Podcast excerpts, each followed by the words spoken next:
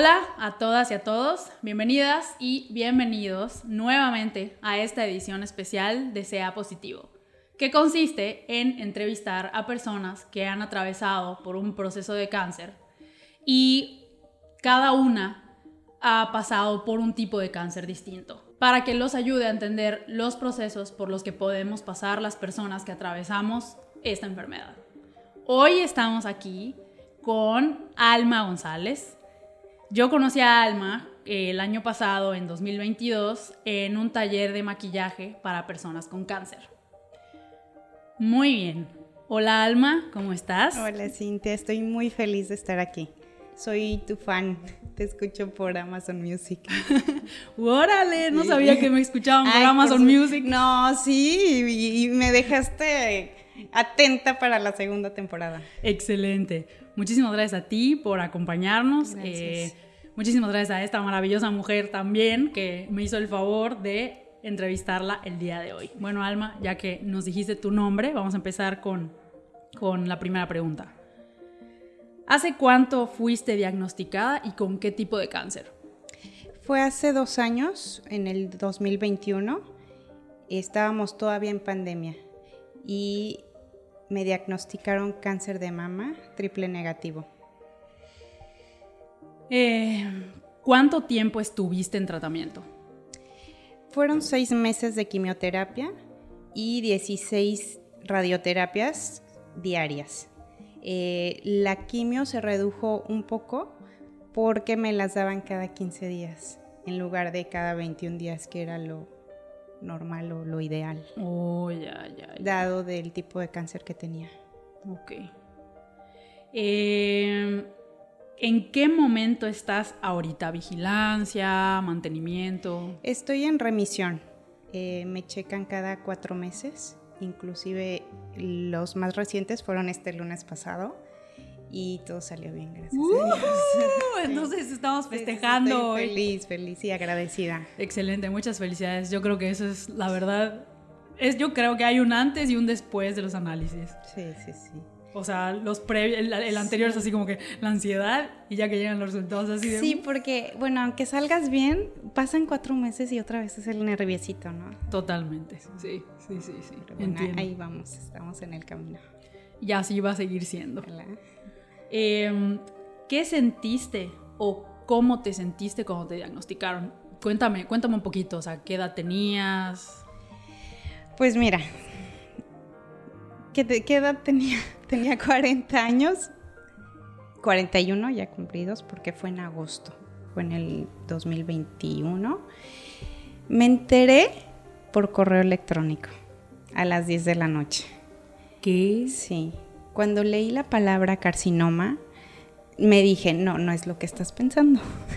y me fui al significado. Hasta que leí la palabra cáncer, se me hizo un nudo en la garganta, que si articulaba palabra iba a llorar. Entonces lo primero que me vino a la mente fue mi padre que murió de cáncer. Y una prima también muy querida que dos años atrás falleció de cáncer de mama. Entonces estaba el tema muy reciente. Qué fuerte. Sí. ¿Y dónde está, o sea, dónde estabas cuando lo lees? O sea, ¿por qué llegas, o sea, por qué llegas a ese momento de, leerlo en un correo electrónico? Sí, porque me hacen la biopsia y me avisaron que me iban a mandar los resultados. Entonces yo estaba pendiente. Realmente no me lo esperaba, o sea, yo creía que sería una bolita de grasa o hormonal, o sea, para mí sí fue una sorpresa rotunda. O sea, ¿cuándo, ¿cuándo te sientes tú la bolita? ¿Qué pasa? ¿En qué momento te das fíjate que yo no tenía el hábito de autoexplorarme. Sin embargo, en el mes de julio, bañándome, me sentí una bolita. A simple vista no se veía, pero sí al tocar sí se sentía. Entonces fue algo extraño. Y estaba yo de vacaciones y dije, bueno, regresando me voy a checar, me mandan a hacer la biopsia y, salió que era cáncer. ¿Cómo es una biopsia en cáncer de mama? O sea, ¿en qué consiste? ¿Qué, qué pasa? Sí, creo que hay diferentes. En mi caso fue nada más un, un piquetito y en la, y en la aguja te, te quitan un pedacito Ok. y lo mandan a la- analizar. O sea, te anestesian o algo así, es en algún quirófano. Ajá, te anestesian, no es ambulatorio. Es súper rápido. Sí, y, y después de, de- de contener el llanto y de, de que me vinieron esos pensamientos, este, pues ya sí empecé a llorar toda la noche. No sé si por ellos o por mí, por saber lo que me esperaba. ¿Estabas sola? ¿Estabas con alguien? Estaba con mi esposo. Ya. Sí, sí. Este, qué fuerte, qué fuerte. Eh, bueno, por lo que me dices, o bueno, ¿tuviste alguna referencia, algún grupo de apoyo, alguien que estuviera pasando lo mismo al mismo tiempo que tú? ¿Lo tuviste? En cuanto ya tuve oportunidad, me contacté con amigas conocidas que ya habían superado el cáncer. Y las que hablé con ellas me dieron muy, muy buenos consejos. Por ejemplo, Marisol, que es toda una guerrera, me recomendó tomar terapias alternativas de electromagnetismo, que es, los dan en un pueblo cercano aquí a Mérida, en Vaca. En vaca. Sí, hasta ahora sigo yendo. ¿Sí? ¿Y- Sí. ¿Y, qué tal? Porque me lo han- fíjate que me lo han dicho varias veces, pero no he querido ir. ¿Sabes por qué? Porque eh, a lo mejor, no sé, es como una percepción mía. Siento que voy a ver otras personas Sí. que tienen cáncer Sí. y que están, no sé, a lo mejor en unas condiciones eh, un poco eh, más difíciles que las Sí, mías. sí, sí. Y siento que me voy a deprimir, pero no sé si esto es así.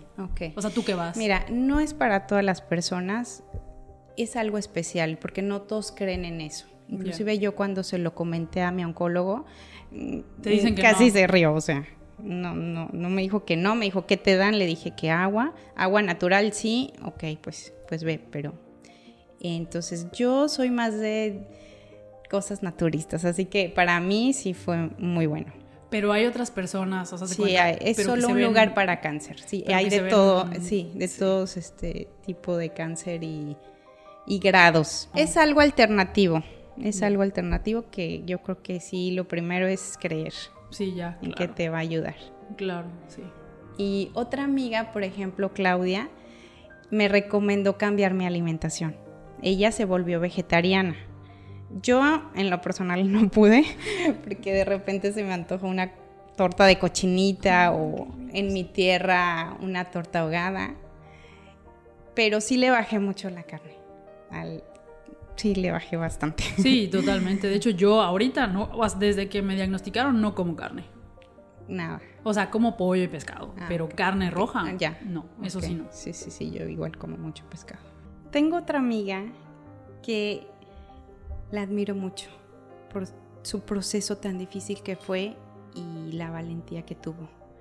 Y ella me inyectó de positivismo y de alegría. O sea, es algo súper importante para enfrentar estos procesos. Y todos sus consejos me ayudaron mucho. Eso, bueno, ahorita que hemos conversado pues de esto, de que si tuviste alguna referencia, o sea, yo creo que las referencias Sí. durante este proceso son vitales. Son muy importantes. súper importantes. Sí. O sea, yo no tuve, o sea, yo no tuve referentes, o sea, cuenta alguien que hubiera pasado por cáncer de ovario, ninguno. Entonces, sí, o sea, sí otras personas, pero muy diferente. Entonces, yo creo que sí marca la diferencia tener Sí, por referentes. supuesto. Sí, sí, sí. Y aparte te dan ánimos porque las ves tan bien que dices, Sí. yo puedo. Exactamente, exactamente. Sí. Sí. Eh, muy bien. ¿Hay algo que no te gustara que la gente te dijera? O sea, por ejemplo, en mi caso, ¿no? Te voy a poner un ejemplo. Cuando se me caía el pelo, ¿no? Ay, pero el pelo vuelve a crecer. O sea, por cosas, cosas de ese tipo, cosas. Sí, sí, o por sí. ejemplo, que parece, un día estás triste o algo así y parece que no le estás echando ganas, pero échale más ganas. Algo así. O sea, hay algo como de ese tipo que no te gustaba que te dijeran. Mira, la- las personas que estuvieron cerca, todos, de veras que no hubo más que palabras de amor, de apoyo, de aliento, pero sí hubo alguien que no me gustó sus palabras y, fueron de un doctor. Este doctor era mi doctor de muchos años y cuando tuve la cita con él me dijo, Alma, te quito el pecho la siguiente semana. Sí, así. Y yo le dije, doctor, todavía faltan unos estudios que están por entregarme en 15 días. Y me dijo, te opero. Te opero la próxima semana y ya que salgan esos estudios, te canalizo con un especialista oncólogo. Entonces, esas palabras no me gustaron, o sea, no voy a la... Se, rompió la química con mi doctor. Y afortunadamente tuvimos amigos que nos recomendaron escuchar otras opiniones y efectivamente coincidieron otros doctores de que teníamos que esperar ese resultado. Ya, o sea, eso totalmente. Yo siempre digo que las segundas opiniones son súper válidas. Segundas, terceras y cuartas si no estás... Eh, Tranquila, ¿no? Exacto. O sea, si no estás a gusto con, tu médico. pues ahorita te puedo decir que gracias a eso estoy viviendo y contando otra historia. Sí, totalmente. Pero, por ejemplo, a ti te dieron quimio y radio primero y después. cirugía. Ok. Sí. Pero como la quimio hizo su tarea, el tumor se redujo a nada. Ya. Entonces la cirugía fue poco invasiva Inclusive fue ambulatoria. ¿En serio? Súper bien. Qué bueno, qué bueno. ¿Y hay, o sea, hay alguna diferencia física ahora contigo? No, no. Todo Súper normal. Sí. ¿Pensaste alguna vez en la posibilidad de que te quitaran un seno o algo que, así? Imagínate, no solo fue no hacerle caso porque no, no me gustaron sus palabras, pero seguí estando con él y, me, y me dijo, tienes que ir con un cirujano plástico y fui con el cirujano plástico. Y ahí fue cuando me mostraron imágenes, o sea, lo que seguía, que era pues ponerte un implante que se expande para que tu piel se expandiera, ¿no? y demás. Y este y, viví ese proceso de imaginarme y, claro. Y de estar a punto de. Sí, sí. Que en ese punto pues es lo menos importante. Sí, totalmente. Pero este, había algo que no me latía y hay que hacerle caso a nuestra intuición. Totalmente. Y no, o sea, es cierto que en ese punto es lo menos importante, pero, o sea, es una parte de tu cuerpo. Sí, sí, sí. O sea, es una parte con la que has vivido, no sé, 10, 20, 30, 40 años con ella. es un golpe, es un golpe emocional muy fuerte. Sí, totalmente. Es tu feminidad, el cabello, o sea, todo, todos son golpes bajos. ¿no? Exactamente, son golpes bajos. Sí, sí. es correcto. Em, creo que ya me contestaste esa pregunta, pero te lo voy a preguntar. ¿Consideras importantes las redes de apoyo? O sea, me refiero a la familia, a los amigos, etcétera. Y bueno, por lo que veo, las tuviste porque me lo estás diciendo. Sí, pero fíjate, es muy importante tener a alguien cercano. En mi caso, estuvo mi esposo y mi madre, que estuvo conmigo todo el tratamiento. Ella vive en Guadalajara y, vino a apoyarme. Y realmente no me imagino este proceso sin ellos. Porque de repente te caes y ellos te levantan. O sea, yo en lo personal les estaré eternamente agradecida por ese apoyo y, y, por la actitud que tenían tan positiva, que me animaron y me sirvió de mucho, ¿no? Sí, totalmente también de acuerdo. O sea, creo que en este proceso es súper importante el apoyo que sea, familia, amigos, conocidos, desconocidos, lo que sea. Y lo, y lo más bonito es la gente que, que, que, no te conoce, que de repente, o sea, te ayuda y tú dices, pero, pero ¿y cómo? Nosotras pues estábamos en pandemia, creo que tú también pasaste en pandemia, igual entonces era difícil. Toda la familia me apoyó, o sea, pero era más por videollamadas y amigos y me dejaban flores, tarjetitas, detalles que la verdad pues te alegran el corazón. Un montón y te ayudan, o sea, a veces estás así de bajón y viene alguien con un detalle y uh, te ilumina todo. Exacto. Ay, este, a ver. ¿Tuviste algún tipo de apoyo emocional, psicológico, espiritual? Sí. Tuve una gran psicóloga, me daba terapias cada 15 días y fue muy importante porque ella es sobreviviente de cáncer de mama Oh. Entonces me entendía perfecto, hablábamos el mismo idioma y me dio tantos consejos muy buenos. Entonces, este, con ella pues me desahogaba de cosas más profundas, ¿no? Que a lo mejor no las comentas con otra persona. Sí, es cierto, totalmente. Y además, o sea, qué genial, o sea, que, hayas podido tener ese apoyo, o sea, con alguien que haya atravesado. fue coincidencia, sí. Es que es como, o sea, me imagino que le pasa a cualquier otra persona con lo que sea, ¿no? O sea, cuando conectas con alguien porque ha pasado por lo mismo que tú, es totalmente diferente. Porque evidentemente nadie puede entender cómo la pasas si no ha pasado por lo mismo. Así que, qué padre. Sí, soy muy afortunada. Y en cuanto a lo espiritual. Mira, tuve varias cuestiones por circunstancias. Me llegó una imagen de una virgencita que venía desde Italia y traía sus pergaminos con todos todo, todo, lo, lo, que había concedido, ¿no? O sea, los milagros que había hecho. Entonces, pues le rezábamos mi mamá y yo diario.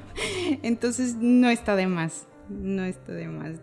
Para yo en lo personal me considero más espiritual que religiosa, pero trato de dar gracias diario, trato de diario hacer una oración, de repente medito y creo que eso te da una paz que nadie te puede dar. Y yo creo que todo ayuda, todo ayuda. O sea, todo con lo que te sientas a gusto, por supuesto. Sí, yo creo que sí es importante creer, definitivamente. Bueno, esta pregunta creo que viene pegada a la pregunta anterior. Eh, ¿Crees en algo o tienes fe y si es, si es que crees en algo, ¿crees que es lo que te ayudó durante el proceso? Creo que existe una energía superior y cada quien le pone el nombre que quiera. Yo sí creo y creo que sí me ayudó mucho en el proceso. Eh, ¿Sientes que es como que algo a lo que te aferrabas, haz de cuenta, durante el proceso? Sí, sí, definitivamente, con mucha fe creo que eso también es súper importante, la fe. Sí, sí, sí. Eh, ¿Consideras que el cáncer cambió tu vida de alguna forma? Y si es así, ¿cómo? Uy, de todas. De todas las formas y desde el primer día. Porque después de esa noche que no dormí muy bien. No, y, y seguro otras más. Este, me desperté temprano y me fui a la bici sentía, el aire en los poros, sentía los rayos en mi cara, veía todo más verde, o sea, me sentía en otra dimensión. Y sí me siento como que más en paz, más tranquila, como que veo las cosas diferente. O sea, antes siento que tomaba más personal las cosas, ¿no? Y ahorita estoy más, más tranquila. Qué bueno. Sí, sí, sí, te cambia la vida. Totalmente. Fíjate que ahorita que hablas de eso, yo me acuerdo durante las quimioterapias, o sea, ya que es que a mí me dan quimioterapia primero, no, a, ti también te dieron quimioterapia primero. Primero, sí.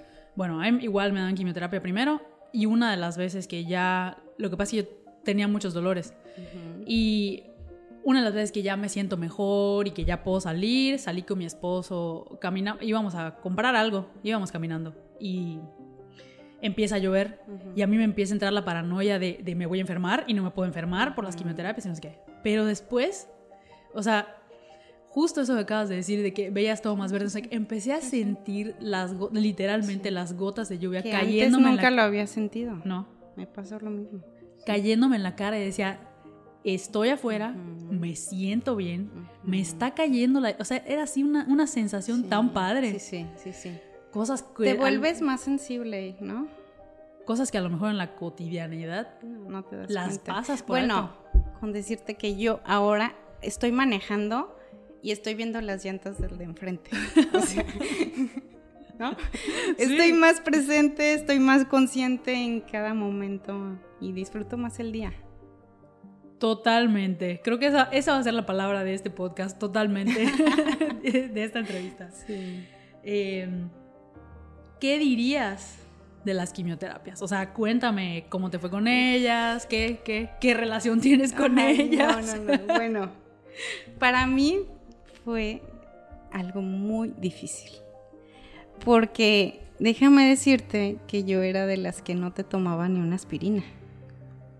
O sea, era de test, de cosas naturales. Y el hecho de estar conectada cinco o seis horas sabiendo lo que estaba entrando a mi cuerpo era doblemente difícil. Hasta que un día, escuchando un audio, un, video de YouTube, eh, es Luis Hay, este, me cambió la visión. Y me hizo ver que si habías decidido tomar un tratamiento, tendrías que estar convencida de que ese tratamiento te iba a hacer bien. Entonces me cambió la visión desde el punto desde que llegaba al hospital, este, agradecer, sentir que toda mano que tocara mi cuerpo eran manos sanadoras, eh, ver la quimioterapia y agradecerle porque iba a hacer un buen trabajo con mis células. Y me cambió por completo la visión. Así que lo agradezco porque tomé una buena decisión. ¿Te acuerdas el nombre de los medicamentos que te ponían? No, no, no, no, ni los quise memorizar. Nunca porque, supiste. No, dije, esto va a ser el primero y última vez que los tenga, así que no me interesa saber su nombre. Sí. Pero aparte tenía nombre Patitlaxel o no sé. ¿Paclitaxel? Ajá. Igual que a mí me ponían Ah, eso. pues, me lo sí, ponen ahorita. Seguramente tú lo sabes, Ah. porque.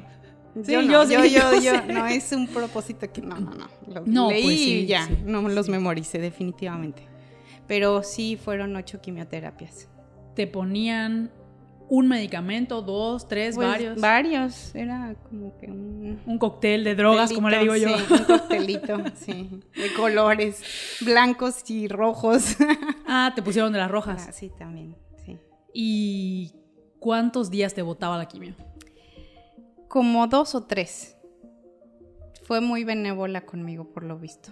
Porque he hablado con muchas personas y los tira más días. A mí me bota siete días. Sí, sí. Yo a los tres días ya estaba haciendo ejercicio. No salía a la luz del día porque me puse muy sensible al, al sol, pero en la noche diario caminaba y fortalecía los músculos. Oye, súper bien. Y aparte dicen que, bueno, ya lo he experimentado, hacer ejercicio es, Sí, es súper importante. Y súper recomendable Sí, porque te sí, ayuda a ganar músculo, que eso ayuda a sobrellevar las quimioterapias. Sí, el doctor cuando me atendió el oncólogo me dijo, Alma, no quiero que bajes un gramo y menos músculo, porque no te puedes fracturar, no te puedes herir, o sea, es- estás muy susceptible a que si te pasa algo, sea lo doblemente peligroso. Claro. ¿No? Y perdiste pelo, pestañas, todo. Todo, todo. Sí, Cejas. lo del pelo fue un caso. o sea. A ver, cuéntame, cuéntame, cuéntame cómo fue cuando se te empezó a caer el pelo. Sí, fíjate que no permití que se, sentir el que se me esté cayendo. La verdad, yo lo quise evitar. Y después de la primera quimio, yo le dije a mi mamá, ¿sabes qué? Ya me voy a rapar. Ya. A la primera. Ya. O sea, no esperé, no esperé a que se me cayera. Y este, y me dijo, claro, yo te lo corto con mucho gusto. Y le dije, no, claro que no, porque la conozco y estoy segura que se raparía ella también. Ay. Entonces nos fuimos a una plaza y le pedí a la señorita que me rapara, pero le tuve que decir tres veces porque no, no lo captó o no lo creía o hasta que ya le explicamos. Y este sí hice como un pequeño ritual de agradecimiento a mi cabellito de cua- 40 años Ay, que estuvo sí. conmigo y todo. Y este ya después de que me raparon todo el mundo porque era un salón grande en una plaza, bueno, me chuleaban la cabeza. Así que me levantaron la autoestima. Totalmente. ¿No? Y, y, o sea, te rapaste así, hace cuenta con- Rapan. con, cuchilla. Sí, sí, sí, a, a cero, Así, a cero. cero, sí. Sí, sí, sí. Pues yo creo que yo era muy optimista porque Creías que no se te iba a caer. Ya. yo cuando, cuando le pregunté al médico, ¿no? Y me dijeron, sí se te va a caer el pelo, córtatelo. Y yo, ah, está bien. Pero yo dije, hay gente a la que no se le cae, a lo mejor a mí no. sí, claro. Hay gente que no se le cae. Entonces, efectivamente, pasa la primera quimioterapia, no, se me había caído, no se me había caído el pelo. Y yo, no se me va a caer el pelo. A la segunda. Me eh, se me- no, después de la primera, como a los dos, entre los 12, creo que a los 14 días se me cayó el pelo. De la primera, bueno. Después de la primera. Entonces sí, Sí. hice bien. Sí, sí, hiciste muy bien. O sea, Y este... eh, Pero no te rapaste luego, luego. Lo que pasa es que yo creo, no, o sea, yo vi, a un- o sea, yo vi al médico creo que un 20 de, de mayo y me dijo lo del pelo. Y luego lo volví a ver el Del 20 21 de ma en, en el año 21. en el 2021. Ah, Igual que yo, estábamos en la- Un 20 de mayo lo veo y el 28 lo vuelvo a ver para mi quimioterapia. El 20 me dice, córtate el pelo. El 28 que me dan la quimio me dijo, córtate el pelo, pues te va a caer. Y dije, "Mm, está bueno. Me lo corté y luego no sé por qué lo volví a ver. Dije, el pelo no se me ha caído. No sé por qué él, eh, pasó eso y, y- y dije, ya no se me va a caer. Pero ya lo traía corto. Un día me estoy bañando y ahí sí, o sea, horrible. Claro, o sí, sea, sí, que- así sí. que qué bueno que te rapaste antes de que ocurriera la tragedia. Sí, exacto. Debe ser muy difícil, la verdad. Súper difícil. O sea, que se te esté cayendo. Ya después, ya después de eso sí me rapé. Claro. sí. Sí, pero luego yo dije, a ver, en- a los 15 años yo quería raparme. ¿Ah, sí? Ah, sí, sí, sí. Entonces, ¿te acuerdas, no sé, ese grupo de, de, de Cranberries? Sí, de ah, Cranberries, o que ajá. era, era una chava peloncita o Sinead O'Connor, ¿te acuerdas? Sinead O'Connor, Entonces, sí. a esa edad yo me quería rapar. Entonces dije, bueno, pues voy a, voy a cumplir mi sueño de estar rapada. Se cumplió. ¡uh! sí, exacto. Yo sí creo que las quimioterapias son un tema. Muy buenas, pero ay, o sea, cómo duele pasar por ellas. Sí, sí, es, es difícil. Pero si no tenemos de otra, No hay de otra. O sea, hay que enfrentar lo que nos toque vivir. así mismo. Y de la mejor manera. Sí. sí, Porque sí. si no, te va Es- peor. Es, que ahí cuenta ya de luego tu actitud y la forma en que tomas las cosas. Sí. Eh, bueno, Alma, me quedan dos preguntas más. Eh, cuando fuiste diagnosticada, ¿identificas alguna etapa de tu vida en la que estuvieras? O sea, por ejemplo, me refiero a si estabas en alguna etapa emocional en particular, si estabas, no sé, deprimida, triste, enojada. O sea, ¿identificas algo así? Y que eso fue, o sea, me refiero como si eso fue algún tipo de sacudón, oye, ¿qué onda? O, o- o de plano no. Pues tal vez estaba en la crisis de los 40. Porque no creo que haya estado deprimida, pero sí planteándome qué ha sido de mi vida, qué rumbo tomará mi vida, ¿no? Tal vez, no sé. Y después de que, y después de esto, ya ahora sí. Sí, se ya vi acabó qué rumbo, ya, ya supe qué rumbo iba a tomar. o sea, te cuidas o te cuidas, ¿sabes? Por ti. Adiós, crisis de los Sí, 40. sí, sí, ya te olvidas de todo. Sí, Te enfocas en eso. sí, sí. Eh, ¿Qué versión de ti te gusta más? Por ejemplo, en, en una entrevista que le hice a mi primera entrevista, Andrea. eh, ella dice que la versión de ahora es la que le gusta más, pero por ejemplo, yo quisiera preguntarle esto a todos. ¿Regresarías a cómo eras antes? O sea, ¿regresarías el, el tiempo? ¿O estás feliz con lo que eres ahora? O sea, por ejemplo, no sé, extraño, no, no hubiera querido pasar por esto, extraño lo que era antes, o de alguna forma dices, esto, no sé, no era la mejor manera de aprender, digamos, pero me ha enriquecido muchísimo. Yo creo que me quedo con la versión actual, definitivamente. ¿Por qué? Porque yo creo que te vuelves más sabia, ¿no? O sea, Sí, lo creo. o sea, ya no tomas las cosas como antes, o antes cualquier cosa, ay, el llanto, no sé, o sea, más sensible, pero ahora sientes más paz. Eh, disfrutas más las cosas y las ves desde otra perspectiva. O sea, la vida se puede acabar en cualquier momento. Entonces, tienes otros sentimientos al respecto, ¿no? Así que, pues por lo que haya pasado, pues ya lo pasé, ¿no? Aquí estoy y, y- y me siento muy bien. Me siento bien, con, me siento en paz, me siento bien con lo que pienso, con mis sentimientos. Me siento segura y, y disfruto cada día. Súper bien.